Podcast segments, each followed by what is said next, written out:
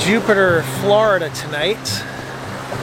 It's about 6 o'clock. You can see the sunset over there. It's absolutely gorgeous. I was reading in 1 Timothy um, 2, 5, and 6 the other night. For there is one God and one mediator who can reconcile God and humanity, and that's the man, Jesus Christ.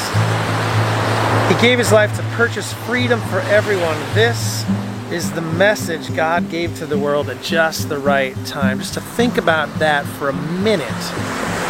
Just think about who Jesus is.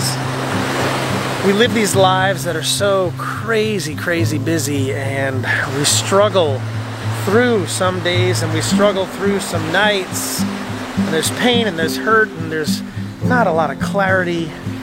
And sometimes the road is just so confusing, right? It's so hard to see where we want to go, what we want to do, who we want to do it with, what it's going to look like, like all of that stuff. And when you think about Jesus and the life that he lived, the clarity was laser focused, right? His purpose was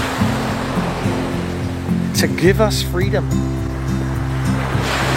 to die for us so that we could have freedom.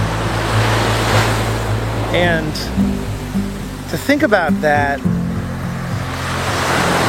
this is kind of amazing, right? Isn't it incredible to just think about that just for a minute? Like the purpose of his life was that so that we could have freedom. Freedom from it all, freedom from the shame, the hurt, the pain, all of it today Know that you're free. Know that Jesus died for you. I know that sometimes it almost becomes this cliche oh, hey, Jesus died for you. But Jesus died for you, died for me, died for all of us.